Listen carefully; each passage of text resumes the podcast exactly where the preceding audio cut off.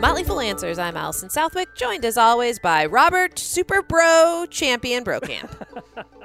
In this week's episode, Morgan Housel is back to talk about how you should feel about GameStop, Bezos stepping down, and what about that stock market? It just keeps going up. Ugh. If the name isn't familiar to our newer listeners, trust me, you'll love him as much as we do. All that and more on this week's episode of Motley Fool Answers. So, bro, what's up? Well, Allison, I got three things for you. Number one, happy birthday, NASDAQ.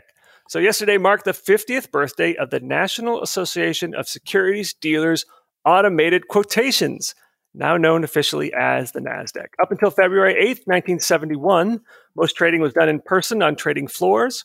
For stocks that weren't listed on the exchanges, trades were done between dealers in a system that came to be known as over the counter. Prices for these OTC stocks were published and distributed on reddish pieces of paper, so they became known as the pink sheets. Uh, pink sheets is still a term used for these OTC stocks, although it's now all electronic. Uh, but even though these prices came on the pink sheets, in practice, the brokers basically had to place phone calls to other brokers around the country to determine the best prices. Very time consuming, very cumbersome, not much transparency. But then came the NASDAQ, which was the world's first automated trading system. Uh, originally, it was actually just an electronic bulletin board shared by 500 make it market makers from across the country, uh, displaying the prices of the stocks that traded over the counter. Gordon Macklin, the president of the NASD back then, said this in a 1999 article in Traders Magazine. Quote, it was an absolute miracle to be able to push a button and pull up on the screen everyone from all over the country and all of their current bids and offers. It was state of the art, just a huge leap forward. Coming from over the counter to over the computer, even in its most primitive stages, was a thrilling lifetime experience. End quote. 1975, NASDAQ developed a system by which trades could actually be executed electronically. And in 1998, it became the first U.S. exchange to trade online. So the value of the index at launch was 100. It crossed 1,000 for the first time in 1995 and then 5,000 in 2000. But then came the dot com crash, and the NASDAQ dropped to as low as 1,200 in 2003. And it didn't cross 5,000 again until 2015. So that was basically 15 years of absolutely no growth. But since then, it has almost tripled, setting an all time high where we are now around 14,000. So that's a compound average annual growth rate of 10.4% since its launch. If it grows at that rate for the next 50 years, the Nasdaq will grow from 14,000 to 5.3 million in 2071. So today there are approximately 3,000 companies on the index, but the most popular way to invest in the index, the Invesco QQQ Trust, so named because of its ticker QQQ, that actually holds just 100 companies, but they are the biggest of the big. Top five holdings are, and you probably know these names Apple, Microsoft, Amazon, Tesla, and Alphabet. And the top 10 companies make up more than 50% of the index by weighting. And the QQQ ETF has been on a tear, returning an annualized 29% over the past five years and an annualized 20% over the last decade, thanks to the significant outperformance of growthier, techier, and larger stocks. At least until recently, which brings us to number two Small has been spectacular. Over the very long term, and we're talking like since the 1920s, smaller stocks have actually outperformed larger stocks. But there have been periods when small stocks have underperformed, and the decades of the 2010s was one of those. But the very recent past has been much different. So just over the past 3 months, the S&P 500 has returned 11%. The S&P 600, which is an index of small company stocks, has returned 34%. And microcap stocks, as represented by the iShares Microcap ETF, has returned 48%. And that ETF, which I own, is up over 160% since March 18th of last year. So, will small caps re- repeat its long term history and continue to outperform? No one knows for sure, uh, but they're certainly cheaper than large cap stocks, which is sometimes, but not always, a hint about future performance. And speaking of future performance, we now come to item number three Bucks win, and so will stocks. Maybe. So this past week, I traveled to my hometown outside of Tampa, Florida to watch the Super Bowl with my family. As you likely know by now, the Tampa Bay Bucks beat the Kansas City Chiefs 31 to 9. What does this have to do with stocks? Probably nothing, but I will still highlight a couple of recent newsy items. So the game was expected to be a high scoring affair. So before the game, Bloomberg published an optimistic article that featured the following.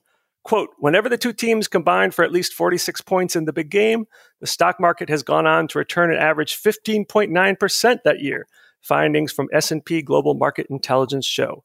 That's more than double the return when the offenses score less. End quote. Alas, thanks to a dominating performance by the Tampa Bay defense, the total score was less than 46 points. So that's not so encouraging. But wait, there's the Super Bowl indicator, a phenomenon first highlighted by New York Times sports writer Leonard Koppett in 1978. And the indicator says that the stock market does better for the full year after a team from the NFC wins the Super Bowl. And yes, the Bucks represented the NFC this year. But is there any data to, behind the Super Bowl indicator? Well, a recent blog post from LPL Research has the answer. They found that the S&P 500 has provided an average return of 10.2% when the NFC team has won compared to just 7.1% when the AFC wins. An NFC winner has produced a positive return 79% of the time, while the S&P 500 has been up only 65% of the time when the AFC wins. The best post-game performance for stocks after all the previous 54 Super Bowls, a 26.4% return after the Bucks won the Super Bowl in 2003. So does this mean that stocks will do well over the next year? Of course not. This is just a fun bit of Wall Street lore and probably an example of data mining gone awry. But it does give me the opportunity to acknowledge on the show that the Tampa Bay Bucks, the losingest team in pro football history, are the world champs. And that, Allison, is what's up. Hey, hey, Tampa Bay,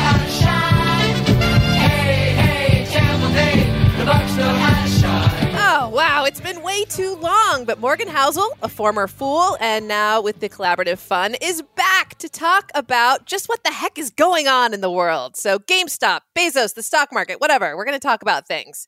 So, anyway, hi, Morgan. Hey, guys. How are you? It's good to be back. Yeah, it's been, gosh, probably well over a year since we've talked to you. Yeah, the world used to be normal the last time we talked. It, it probably was a little bit normal. Normaler. Yeah. Normaler, normaler. Yeah. So for newer listeners, uh, Morgan is a former writer with the Motley Fool, and we're still on good terms, even though he left us for the Collaborative Fund. I mean, She's pretty okay. smart. I get it. We're, we're, friends for life. We could still be friends. It's fine. Um, he's also the author of the best selling book, The Psychology of Money. So we're just going to have a nice chat and get his take on what a cuckoo time this is for everyone. So, hi, Morgan. It is nice to have you back again. It's always great to be back. I wish we'd do this more often. Ah, careful what you wish for. All right. Well, let's first start by talking about GameStop. So, uh, here's my like huge oversimplification just to get us on the same page. Um, at this point, everyone knows that a bunch of people on the Wall Street Bet subreddit came together to drive up the price of GameStop stock and squeeze hedge funds that were shorting the shares, basically forcing them to lose a bunch of money. This became national news. Then Act Two came when Robinhood, the platform where a lot of the Wall Street bets folks do their trading, they put a freeze on GameStop shares, and then everyone started crying foul and that Robinhood was kowtowing to hedge funds. This again became major national news.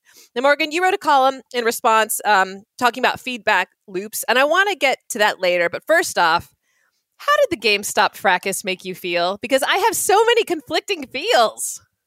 I just think there's so many examples of things like this in the history of the stock market. Not exactly like this, but examples of the stock market is a place where businesses can raise money and investors can become part owners of those businesses. That's that's that's a theory, but so many times it falls into these dark holes of these silly games that gets played. The games are always a little bit different, uh, and this was a big, this was a very extreme game that happened. But it just shows the big difference between trading and investing. And this what happened in the last month. I don't even know if you could call that trading. This was tru- truly just a game that people were playing, uh, but there was billions and billions of dollars at stake. So it all got kind of silly. From my understanding, the GameStop uh, kind of fiasco began on Reddit over a year ago when people were posting on the Reddit boards, on this Wall Street Bets board, saying, hey, we should all go out and buy Reddit uh, and, and, and, and buy GameStop.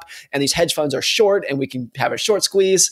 And this is a company that's near and dear to our hearts. If you grew up with video games, let's go do this. So this started a long time ago and it started slow and it all just kind of exploded out of the middle of nowhere in the last couple of weeks which is that's always it, like the most interesting takeaway of these things to me is like how something can just lurk under the headlines forever and then just explode out of the middle of nowhere.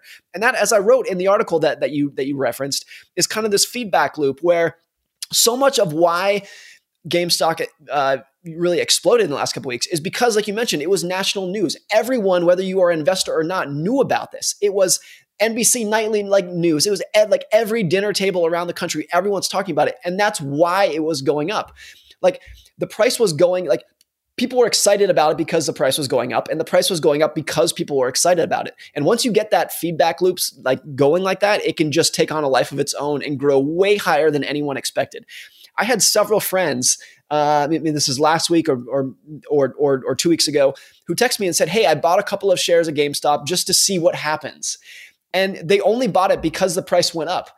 But the fact that they're buying it was making the price go up. Like all these things just become self fulfilling in a way that grows out of control. So it's fascinating from that perspective. And now in the last, you know, three days, it's all unraveling. And now you have a bunch of individual investors, many of whom were buying call options on this. They weren't even buying the stock. They're, the stock. They're buying options, which is highly levered, who are going to end up losing everything or close to everything, um, which kind of adds to the narrative, which I think is a false narrative, that the stock market is rigged against you and Wall Street is coming for you and they're all going they're going to take your money. Uh, the fact that this all comes undone, which was perfectly foreseeable, when a stock goes from four dollars to five hundred dollars, you know it's all going to unravel. But now that narrative that the odds are stacked against you is going to grow even more, and that's a, a, tragedy from this. There was a survey yesterday that I saw that. Uh, something like 30% of the country thinks the stock market is rigged against them that the stock that Wall Street is rigging it against the indi- the individual the, the individual investor. And I pointed out that look, if you just owned an index fund over the last 30 years, you made 22 times your money and you beat 90% of professional investors. That's the, the fact. And the fact that a third of the country even given that fact, thinks the stock market is rigged against them is really unfortunate. But they think it's rigged against them because of things like this Robinhood fiasco. Um, so I, I, just think it's it's sad that we have so many good opportunities to invest for the ordinary person in a way that didn't exist a generation ago. To where you know, if, if you go back twenty or thirty years ago, a lot of investing was only for wealthier people, and now you have you have ETFs that have virtually no fee. You have no trading commissions. Like it truly is democratized. Anyone can do it, but you have a greater portion of the country than ever before thinking it's rigged against them. So I think that's that's kind of uh, that's kind of unfortunate. And the Robinhood thing, the brokerage that was that lots of these traders use behind it, was an interesting uh, scenario too. Which was last week, as you mentioned, they put a freeze on buying GameStop shares. And this created, again, a narrative of saying, see, Robinhood is not on your side they're part of Wall Street that's rigging the game against you. When actually, what happened that we now know is that, and this gets kind of wonky, so I'll try to simplify it. But when you're someone like Robinhood, you use a clearing firm to settle the trades. If you go on to make a trade, you have to use a clearing firm that actually does, you know, the the the, the plumbing behind the scenes to settle that trade. The clearing firms, because there was so much frantic trading in GameStop, they overnight asked they not asked they demanded that Robinhood post three billion dollars in cash collateral just as like a down payment to settle these trades. And Robinhood didn't have that money. The only way that they could survive through the next day was to ban trading in GameStop. But they did such a bad job communicating that to the world that it just fueled again this narrative that Wall Street's out to get you and they're not on your side. So there's part of me that says, look, this is all just a funny game to watch. And there's a part of it, it's like, no, this has real world consequences beyond the billions of dollars that individual investors will lose. It's just such a ding in investor confidence that uh, has has has lots of unintended consequences from it. Yeah, I went to high school with a guy. Of course, this is how these stories always start. I went to high school with a guy, and he started constantly posting about how he was holding the line and he was sticking it to hedge funds. And of course, I'm rolling my eyes. But I was reminded of that scene in in Mad Men where it's this young guy and he's just been slighted by Don Draper in a meeting. So Don Draper, for anyone who hasn't watched Mad Men, he's the guy, he's the boss, he's he's the guy in control. He's ultimately, I mean, it's more nuanced than that, but ultimately he's this very handsome looking man in a suit who seems to have it all under control. And so this young guy has just been slighted by him in a meeting, and the young guy confronts him in the elevator you know basically being like you just you know in that meeting you just embarrassed me you didn't even let me share my share my pitch And this guy's parting shot to Don Draper to kind of gain the upper ground is, I feel bad for you. And then Don Draper replies as he leaves the elevator, he says, I don't think about you at all. and so so it just reminds me of like like here's this guy I went to high school with who's like, yeah, I'm sticking it to Wall Street. And I'm just sitting here being like, dude, Wall Street doesn't care about you at all. Like these hedge funds don't think about you at all. And you can maybe beat them at their own game now and then and on the fringes, but ultimately you're nothing, which is like so dark. But also, this guy was kind of like a schmuck in high school, so I don't feel too bad about negging him on my podcast. You are you're you're you're I, I, think you're definitely right about that in terms of they don't think about you you're nothing i think that's that's that's the reality of it when you are you know one individual investor among a stock market that's worth a 100 trillion dollars but there is another side of the story that I think is really interesting. And this was this is not a secret. This has been public information for a long time, which is that companies like Robinhood uh, and other brokerages, the reason that they don't have trading commissions anymore is not because they've turned into charities and they don't make any money off of you anymore. They make their revenue and they make a lot of revenue by what's called payment for order flow, which is if you go into Robinhood and you say, I want to buy 10 shares of Apple, uh, Robinhood is selling that order to another investing firm, companies like Citadel and Two Sigma, these trading firms that actually process the trade and they kind of earn the spread between the, the, the buy order and the sell order. And those companies are paying companies like Robinhood hundreds of millions of dollars for that order flow for them to process and for them to trade around. Like they have a huge informational advantage because they know exactly what trades are going to happen, when they're going to happen. They have the data that says, hey, Joe Schmo wants to buy 100 shares of Apple at $90.10, whatever it is. They have that information that they can now use their enormous hedge funds to trade around. So, and that's why these firms like Citadel and whatnot absolutely mint money. I mean, I, I, it's it's only a slight exaggeration to say every month there's a new story about uh, the CEO of, of Citadel, a guy named Ken Griffin, who buys another hundred and fifty million dollar apartment in Miami. Like these, they absolutely print money by buying this order flow from companies like like Robinhood. And that is, I think, a legitimate outrage that people should not necessarily an outrage, but that is part of the system where it's like you think you're getting something for free. Hey, Robinhood, it's free trading. Like it's not free whatsoever. And just like the best analogy I think for this, although it's almost cliche at this point, is that Robinhood is like Facebook. You think it's free. You think it's a free product, but it's no, no, no, no, no. You you are the product. You your data is the product. You are just adding you're giving them your data to sell. And someone is monopolizing that data and and and kind of skimming money off the top of that data in a way that is enormously profitable. I think that's a big story from this kind of fiasco. And that I think will end. There was, uh, I know there's a lot of push to end payment for order flow, even though it's not, it's not illegal. It's not, I don't even think it's necessarily unethical. It's just that a lot of investors don't know that that's what's happening behind the scenes. And one thing that gave me perspective of this was talking to Chris Hill, our dear friend over at Market Foolery Motley Fool Money, because I'm seeing it on the news. And when I'm seeing something about investing on the news in the morning, I'm like, oh, wait, wow, we're, we're famous. It's, I know it's not me literally, but it's still like, oh, they're talking about us. They're talking about my team. Um, and so I was talking to Chris and I was like, Chris, oh my gosh, this is crazy. And the, oh, all these, these lawmakers are maybe saying we need to do something. And Chris was like, yeah, I don't even think we're going to be talking about this in two weeks. and I was like, oh, okay then. So, I mean, you bring up a really good point that this is kind of hurt uh, people in that it's kind of reinforced this idea that they can't make money in the stock market and it's rigged. But do you see anything else that might change going forward as a result of this?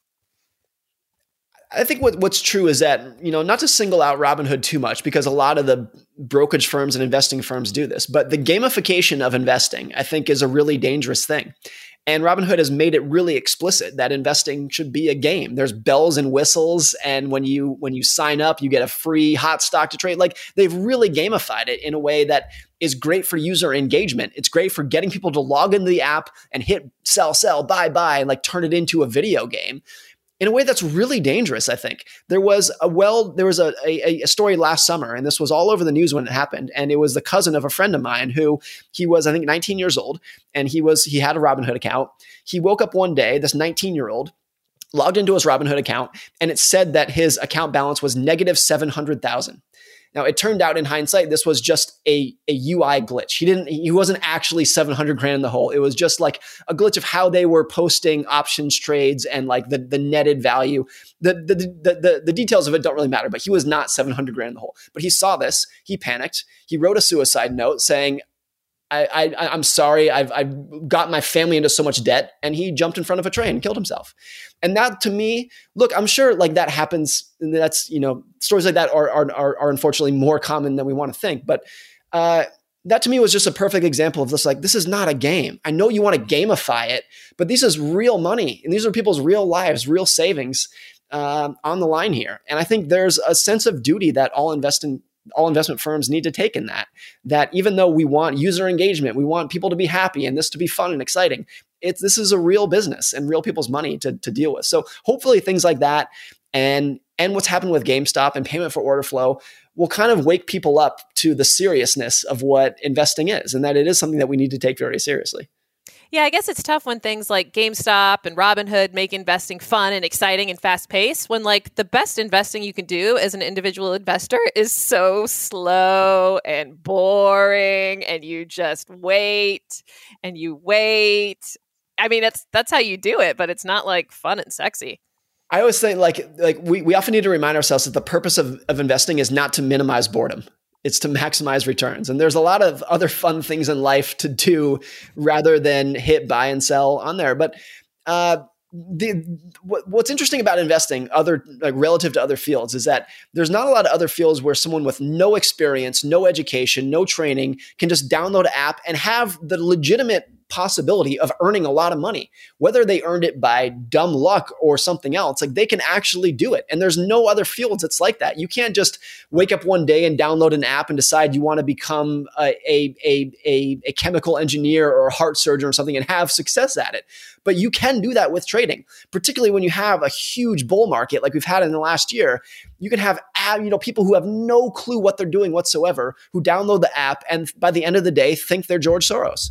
And that's, I think that's a lot of where like the confidence comes from in a way that like confidence just leads to overconfidence. And then you have these stories about like huge amount of options trading going on. And then p- things like GameStop, where you're going to have literally tens of maybe hundreds of thousands of investors who lose virtually all of their money doing this.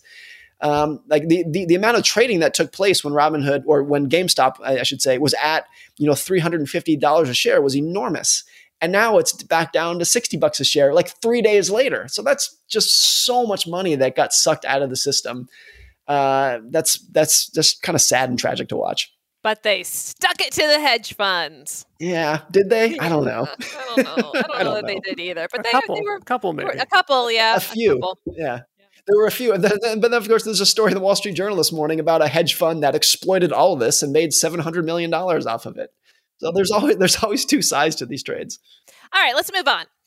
So, in Amazon news, I guess, founder and CEO Jeff Bezos has stepped down as CEO. Uh, longtime Amazon executive Andy Jassy, who's he? I don't know. I'm sure we'll find out. He'll become the new CEO, and Bezos will become the company's executive chairman. A not uncommon move for a CEO to just slide into and still have a somewhat influential role. So, what I want to know is how they kept this a secret right? Like it feels like everyone was surprised. I mean, Morgan, did Jeff call you? You're in Seattle. Was he like Morgan? Let's get a cup of coffee. We have din- we have dinner at like every Wednesday, and he never. Yeah. No, no, I'm kidding. From what I understand, uh, Bezos told the board six months ago that this was his plan, um, but they kept it such a secret inside that I read this morning that even senior Amazon managers, like the top people, didn't learn about it until they read it in the paper two days ago. So they they did keep it very secret. But from what I understand as well, not much is going to change. From what I understand, Bezos for the last several years has effectively been executive chairman in the sense that he's not that involved in day to day operations. He's really just doing the big major decisions at the top, which he's going to keep doing.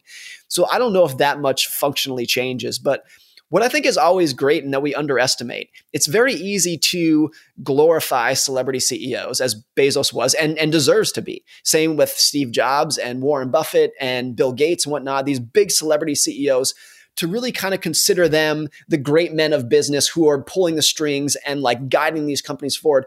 And then often when those celebrity CEOs step back, the company keeps going and does just fine. That was the case with Apple, of course when Steve Jobs, like you, you can't you can't overstate how important Steve Jobs was to Apple. He was Apple.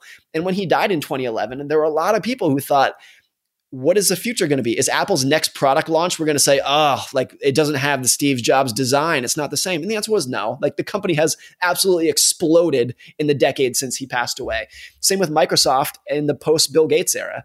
You know, Bill Gates was Microsoft. The, the company was him. And then he left and the company went on to achieve like huge heights after him. I think it'll be similar with Berkshire Hathaway was another like Warren Buffett is Berkshire Hathaway. But after he passes away, uh, it's still a great collection of businesses that are going to keep, you know, generating a lot of profits that will accrue. And they've hired people, great, talented people who can keep allocating the capital. So I think it's important to for people to like the, the, the, this thing with Bezos, Bezos and Amazon is just another reminder that good businesses are are machines outside of the celebrity people who built them. Like once you build the machine, the machine can keep going without the person who built it. And I think that's what's happening with Amazon. Yeah, and getting back to your article about feedback loops, was this actually in your article that you called out, or did I pull this from something else? Basically, the idea that successful companies end up attracting successful, like hardworking, top tier employees, and then this becomes this great sort of virtuous cycle where Apple is going to keep attracting the best the best employees, the best people, and the company is just going to keep on getting better and better. That's exactly what happens. You have companies like that, that top tier of companies, Apple, Facebook, Amazon, Google, those companies they attract the best employees from Harvard, Stanford, MIT, like the best engineers, the best managers. And because they attract those people, the companies keep winning. And because they keep winning, they keep attracting the best employees. So those kind of things, like once you get in that loop, the, the, those companies can just keep winning for for a long period of time. And that's that's where Amazon is right now. Like if you are you know, one of the top kind of management minds coming out of Harvard Business School. Amazon's probably near the top of your list of companies you want to work for. And that's why the company keeps doing so well. And then the same thing happens in reverse. If you are a company that's not doing very well, then the top employees don't want to work there. And then it just the feedback loop goes into reverse. And then you end up like something like Sears. Like Sears could not attract the best employees because they were a losing company. And once you get in that zone, it's it's hard to break out of that loop. Yeah. All right. So in his letter, Bezos wrote that in the executive chair role, I intend to focus my energies and intent- attention on new products and early initiatives. So let's wildly speculate. Bro, you too. What is he going to focus on? Who wants to go first? I'll jump in. I, I think most of what he's going to focus on in the next five or 10 years is fighting antitrust. That's my bet. Oh, okay. That's that's that, that's not even a bold bet. You can see where that's going. I think that was a lot of the reason that Bill Gates quit in 2000 is because the antitrust, uh, you know, things that went on in the 1990s probably wore him out. Slash realized that there was like there, there needed to be someone who was more focused on that than he was. Like Gates was a product and business mind, and it's like you you needed someone who was more attuned to that risk than he was. Maybe that's the same with Amazon. Bro, do you want to say space travel? well, I was kind of hoping. I mean, they, they, they had been dabbling in some sort of solution to healthcare, uh, and then that nothing came of it. Um, but uh, you, you do think in terms of like when you think of Bill Gates, right? He did turn a lot of his energies towards philanthropy and making the world a better place. I hope that's what happens here, and I know he's expressed an interest in solving the problem of of healthcare with a, the cost going up two, three times the cost of inflation. I mean, that is unsustainable. So somewhere you hope that that he's going to find some way to make the world a better place for all of us, and I, I kind of hope it's that. Someone who's now unemployed and worth a fifth of a trillion dollars, he's he's probably gonna have a fun retirement. Right? Yeah, definitely.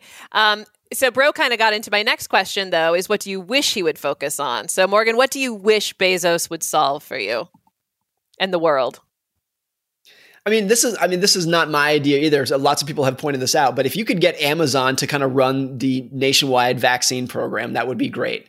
Like what what com- what organization, not company, any organization is better at showing up at every American's driveway 7 days a week. Like no one can do it better than Amazon, better than the like better than the post office. Like if if if you could get Amazon's logistics to run the vaccine program, I think we'd all be in a better spot. Yeah. All right. Before we move on to the next topic, let's play a fun little game of over under. So I'm going to say a number, and you have to say whether you think it's over or under. First up, number of Amazon employees. I'm going to set it at 1 million. Over. Okay, so I have to, I need clarification. Do I think it's that is too high or too low? What's over and under mean? If you think there are more than 1 million employees, you would say over. If you think there Yeah, are less I than would- 1 million employees, you would say under. I would say over as well. Yeah, so as Bezos stated in his letter, the Amazon has over 1.3 million employees. So yes, over was correct. All right. Amazon Prime members in the US. I'm setting it at 100 million. Over or under? Under, but but not much under. Yeah, I was gonna say so. That's that's almost a third. Well, uh, hou- it's households, right? You said households. Uh, they just they just have it framed as as Amazon Prime members, but I think if you have more than one Prime membership in your house, you're doing it wrong. so I'm gonna say under as well, but it, but it's only a matter of time. Yeah, so it's actually over. They their last they last announced that it was 142 million, which is bananas. Holy cannoli! Yeah, that's that that, that has to be like ninety percent of households. Yeah, 'Cause right. There's, I don't. There's yeah, 330 million Americans, so there can't be more than like I would guess 100, 125, 150 million households, something like Yeah. that. I don't know. Now you're making me doubt my Googling skills, but you can all fact check me. All right. And last one How many Amazon orders did the Southwick family make in 2020? And I'm going to set it at 100. Over. I'm just just to be different. I'm gonna say under, but I wouldn't be surprised if over is correct. It was over. 115 orders, which is mind boggling to me that every three days I was like, hey, oh, oh it gets like bloop, bloop, bloop, and then it comes to my door. Um, yeah, one thing that amazes me about Amazon is they create that sense of joyful anticipation that just diminishes to a shrug the moment you open the package. Like, we're all just chasing the consumerism dragon here for that next high. Like, that was Yep. 2020. So, Yep. all right. Well, let's close with just some general stock market. What? What? So, I don't know if you heard, Morgan, but we are in the middle of a global pandemic. We had a year of social and political unrest, and the stock market just kind of kept marching to new highs. Through this whole year, here at Answers, we have been scratching our head. Morgan, what gives? I'm, I'm so confused. And now I'm just going to yield the floor. Talk the stock market.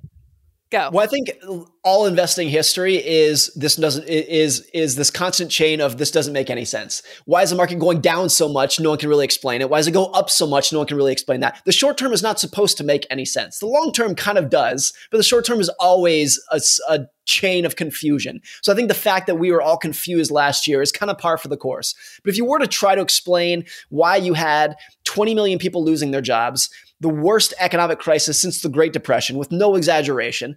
Uh, and then the stock market went up, you know, 30 some odd percent. The NASDAQ went up over 40% last year. If you did try to explain that, it's something like this.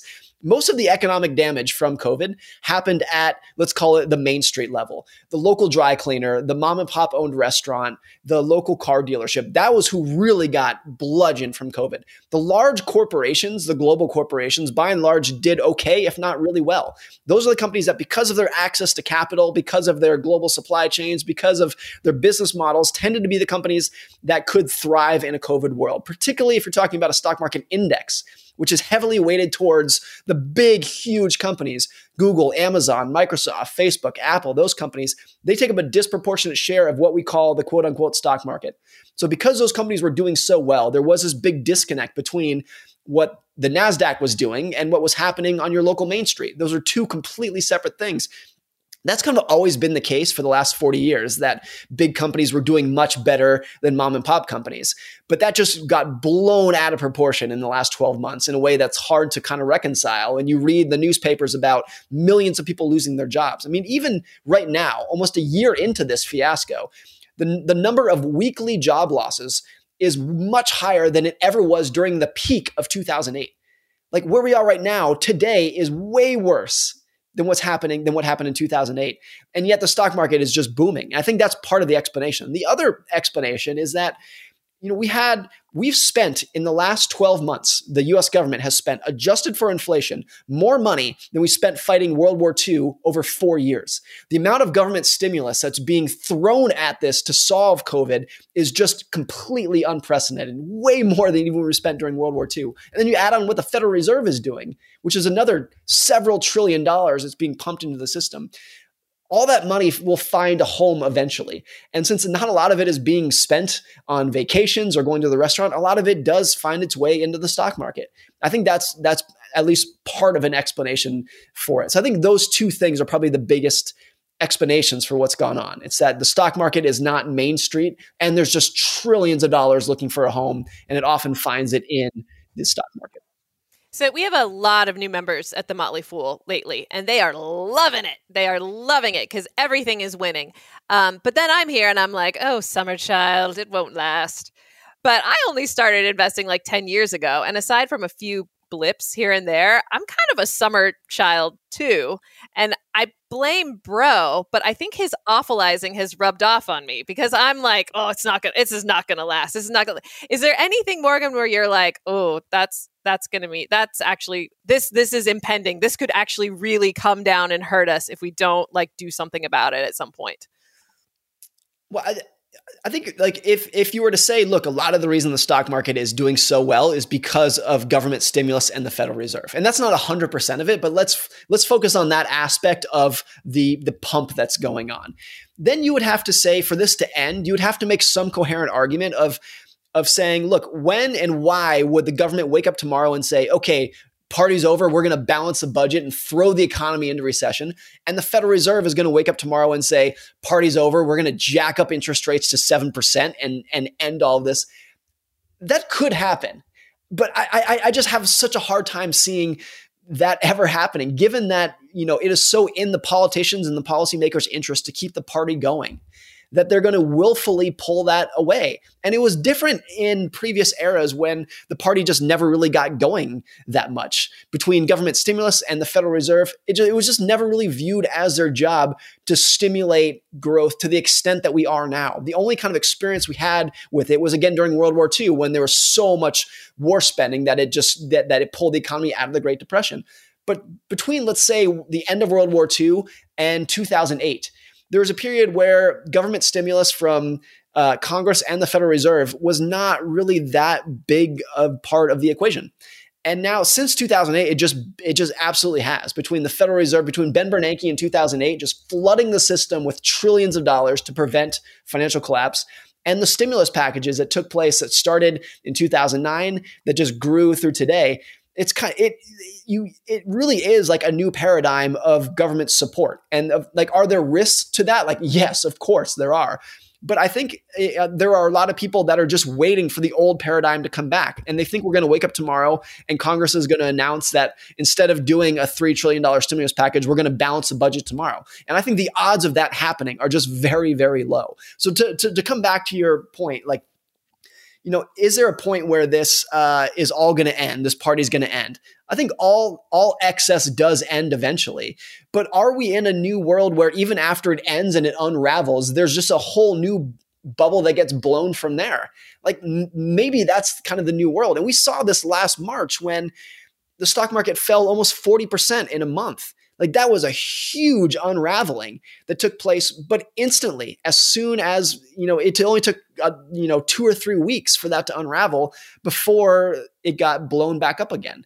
So maybe that's the new world. Like we're never going to hit a world where there's no recessions and no bear markets. That's never going to exist.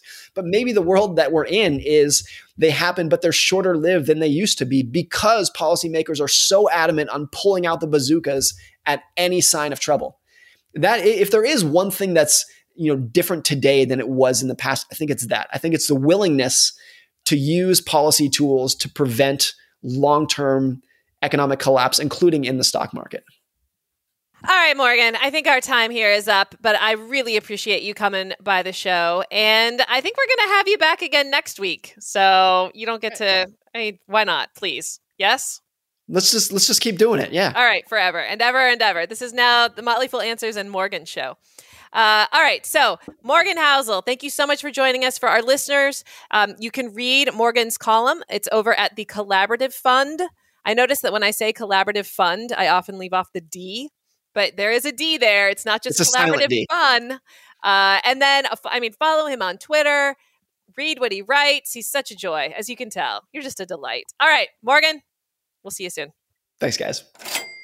Well, that's the show. You can get Morgan's excellent book, The Psychology of Money, wherever all fine books are sold. And seriously, it is a fine book.